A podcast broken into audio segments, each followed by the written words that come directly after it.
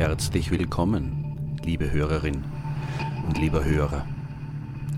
Mein Name ist Christian Weig und ich bin ein unrastig Neugieriger. Das ist etwas, das ich in vielen Bereichen meines Daseins ausleben darf. Etwas, das mich immer wieder an Orte führt, die eine verborgene Vergangenheit haben, dunkle Geheimnisse. Eine Geschichte, die so mancher nicht kennen mag. Lass mich dein Reiseführer sein zu jenen Orten, die heute zum Teil unscheinbar wirken mögen, die aber einst Geschehnisse voller Dramatik miterlebt haben. Geschehnisse, die diesen Orten auf eine merkwürdig undefinierbare Weise für alle Ewigkeit ihren Stempel aufgedrückt haben. Bitte immer nah bei mir bleiben und viel Spaß.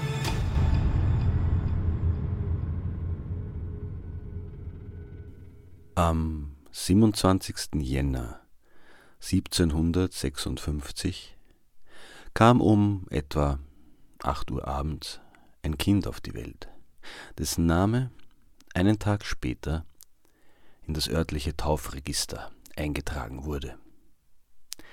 Johannes Chrysostomos Wolfgangus Theophilus. Die ersten beiden Namen verweisen auf den Tagesheiligen des Geburtstags des Buben, Johannes Chrysostomos. Wobei der erste gemeinsam mit dem letzten auch eine Referenz an den Taufpaten, einen gewissen Johannes Theophilus Bergmeier, darstellt. Das aus dem Altgriechischen stammende Theophilus kann man einfach mit Gottlieb übersetzen. Der Mode der Zeit entsprechend wurde es vom Namensträger auch gern in der französischen Form Amadee verwendet. Der mittlere Vorname, also Wolfgangus, ist eine Erinnerung an den Großvater des Neugeborenen, den Juristen Wolfgang Nikolaus Pertl, der bereits viele Jahre zuvor das Zeitliche gesegnet hatte. Sein Enkel sollte diesen Vornamen allerdings bekannter machen, als das dem Großvater je gelungen war. Ja, ich weiß schon, liebe Hörerin oder lieber Hörer, das war jetzt ziemlich viel und äh, ziemlich verwirrende Information. Wenn ich aber dazu sage, dass das Kind in einer Wohnung des Hauses Getreidegasse 9 in der Stadt Salzburg auf die Welt kam, wird wohl der oder dem Letzten klar, um wen es sich handelt. Richtig. Um Wolfgang Amadee Mozart.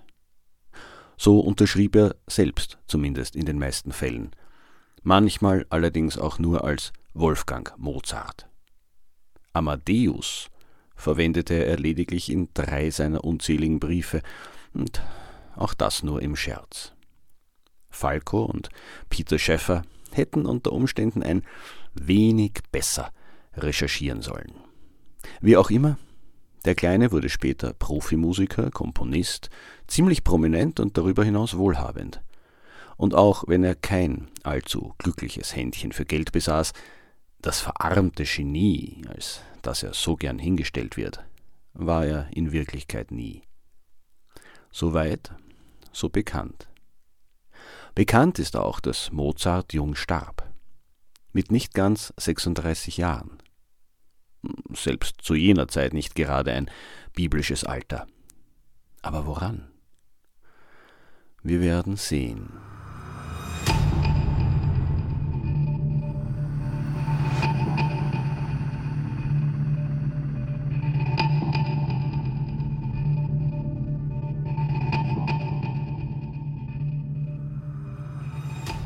Wer durch die Wiener Raunsteingasse spaziert, der stößt an der Ecke des Hauses Nummer 8 auf eine Gedenktafel. Ihre Inschrift lautet An diese Stelle stand bis 1849 das Haus, in welchem Mozart am 5. Dezember 1791 gestorben ist. Gesellschaft der Musikfreunde Wien 1927. Und das stimmt. Hier starb der Komponist. Um fünf Minuten vor ein Uhr in der Früh. Offizielle Todesursache hitziges Frieselfieber. Wer mit diesem Begriff nicht viel anfängt, der sei getröstet. Er ist keine heute noch gebräuchliche Bezeichnung einer Krankheit. Viel eher stellt er eine Symptombeschreibung dar. Aufgrund dieser unklaren Diagnose ist bis heute Spekulationen über Mozarts Tod Tür und Tor geöffnet. Die möglichen Ursachen seines Ablebens sind so zahlreich, dass sie fast unüberschaubar wirken. Sie reichen von verschiedensten Krankheiten bis zum Giftmord. Vor allem, weil Mozarts Komponistenkollege Antonio Salieri Jahrzehnte später und im Endstadium der Syphilis in einer psychiatrischen Klinik behauptete, Mozart vergiftet zu haben. Ist jene Krankheit so weit fortgeschritten, kommt es aber typischerweise zu Amnesie, Demenz, Sprachproblemen und Lähmungen. Wie zuverlässig diese Aussage eines schwerkranken alten Mannes ist, der noch dazu als der arriviertere der beiden gar kein Mordmotiv gehabt hätte, sei also dahingestellt. Der britische Dramatiker Peter Shaffer, ich habe ihn ja bereits erwähnt, hat diese These trotzdem zur Grundlage seines Stücks Amadeus gemacht, dessen Filmversion 1984 unter der Regie von Milos Forman in die Kinos kam. Die allermeisten Medizinhistoriker halten sie aber für unwahrscheinlich und ich persönlich aus den erwähnten Gründen auch. Deutlich glaubwürdiger erscheinen mir die beiden neuesten Thesen zum Tod Mozarts, und auf diese möchte ich in den nächsten Minuten näher eingehen.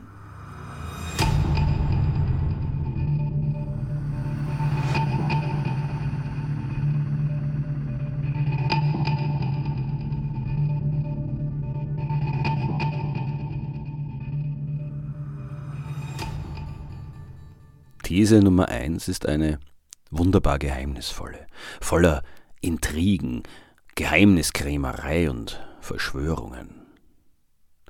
Aufgestellt hat sie der 2012 verstorbene Dr. Ludwig Köppen. Er war Mathematiker und promovierter Statistiker und lehrte an der Universität Köln. Darüber hinaus war er aber auch unermüdlich dem Rätsel um Mozarts Tod auf der Spur und entwickelte, aufgrund diverser Indizien, seine eigene Theorie, die, wie gesagt, abenteuerlich, aber nicht komplett von der Hand zu weisen ist. Laut ihm hatte sich Mozart in der zweiten Hälfte seines Todesjahres 1791 mit Syphilis, die man heute eher als Louis bezeichnet, infiziert und bald nach dem Ausbruch der Krankheit versucht, sich selbst mit einer damals nicht unüblichen Arznei selbst zu heilen. Mit Quecksilber. Ein Experiment, das gründlich misslang, wie der Hobbyhistoriker Köppen vermutete. Im Zentrum dieser unglücklichen Ereignisse steht der Diplomat Baron Gottfried van Swieten, der als Kunstfan auch mit dem annähernd gleichaltrigen Komponisten Mozart Umgang pflegte. Ein junger wilder Mann mit Einfluss und sein ebenso junger wilder Protégé. Wenn dir der Name van Swieten bekannt vorkommt, liebe Hörerin und lieber Hörer, dann vielleicht deswegen, weil ich in der Folge Vampirjäger ihrer Majestät über den Vater Gottfrieds, Gerard van Swieten, berichtet habe. Dieser fungierte als Leibarzt und wissenschaftlicher Berater Maria Theresias. Allerdings hatte er sich auch um die Bekämpfung der Syphilis verdient gemacht. Ihm zu Ehren war ein Quecksilbermedikament, das damals fast 5000 Louis-Patienten das Leben gerettet haben soll, Liquor mercurialis sviteni genannt worden. Es bestand, grob gesprochen, aus Quecksilberchlorid, das in Brandwein gelöst und so getrunken wurde.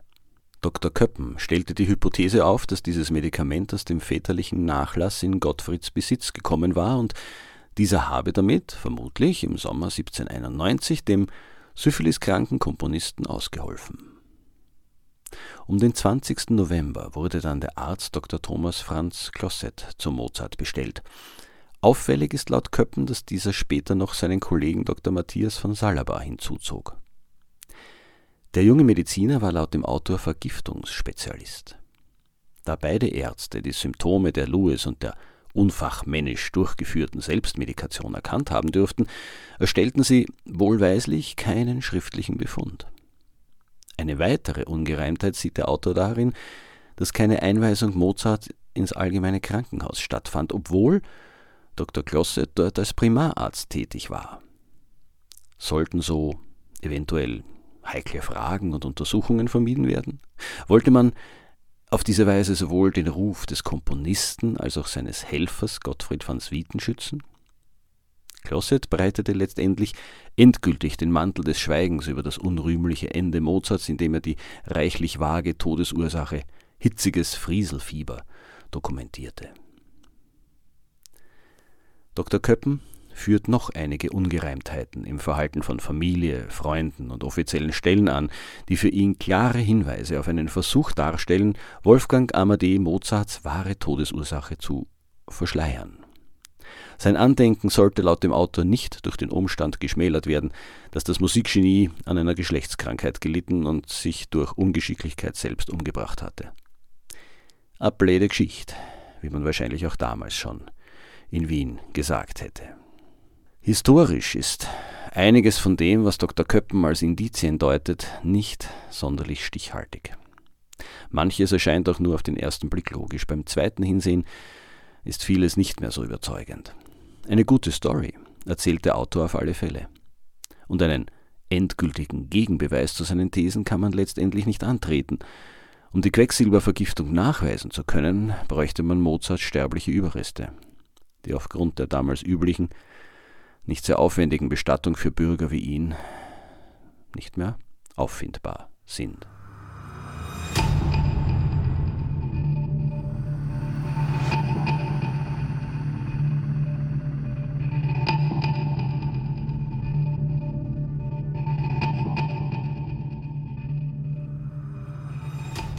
Zweite These wurde von einem Forscherteam unter der Leitung des Mediziners Dr. Richard Sechers von der Universität Amsterdam aufgestellt.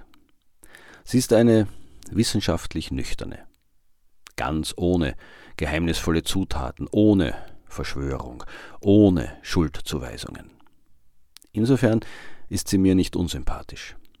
Aber ich bin ja auch ein weithin bekannter Spielverderber, wenn es um Verschwörungserzählungen geht. Die routinierten Hörerinnen und Hörer dieses Podcasts wissen das. Egal. Zurück zur erwähnten Theorie. Dr. Sechers und sein Team kamen zu dem Schluss, dass es die Folgen einer einfachen Halsentzündung gewesen waren, die dem jungen Komponisten das Leben gekostet hatten. Die Forscherinnen und Forscher hatten das Todesregister der Stadt Wien gezielt für die Monate rund um das Todesdatum, den 5. Dezember 1791, ausgewertet.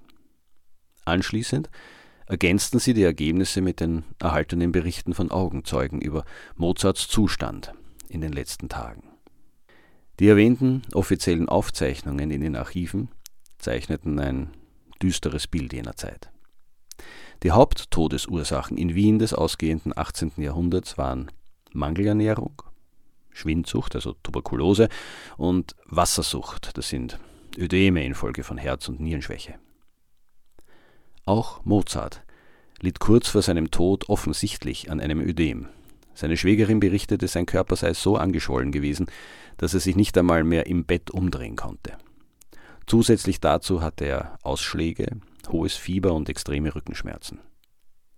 Doch was hatte all dies ausgelöst? Dr. Sechers und sein Team fanden eine mögliche Antwort ebenfalls in den historischen Akten. Sie stellten fest, dass es zu dieser Zeit in Wien vermehrt Tote durch Wassersucht gegeben hatte.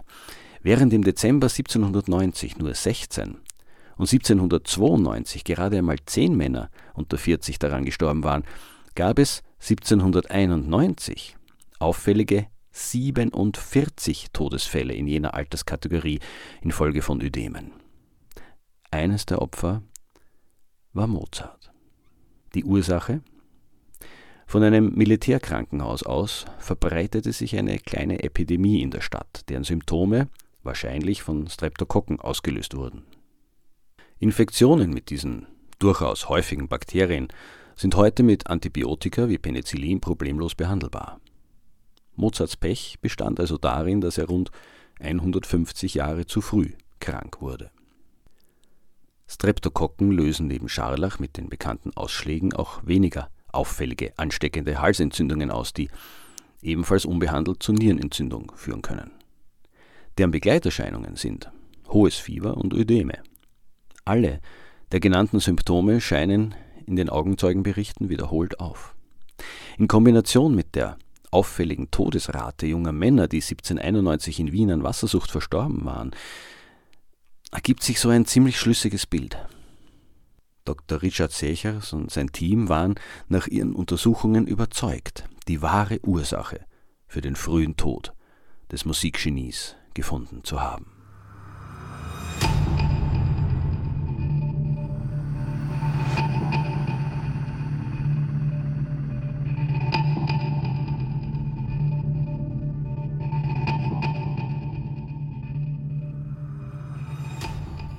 Wie bereits erwähnt, die möglichen Ursachen von Wolfgang Amadee Mozarts Ableben sind zahlreich.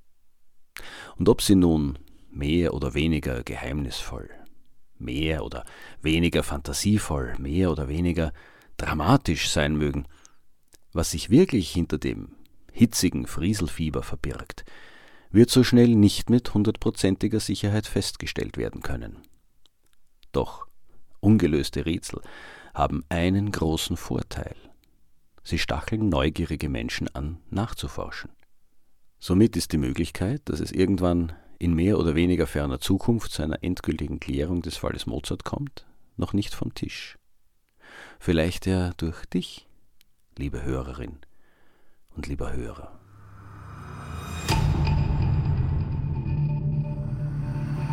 So, liebe Hörerin oder lieber Hörer, ich hoffe, du hast etwas Neues erfahren und vielleicht sogar Lust darauf bekommen, den Schauplatz der heutigen Podcast-Folge zu besuchen.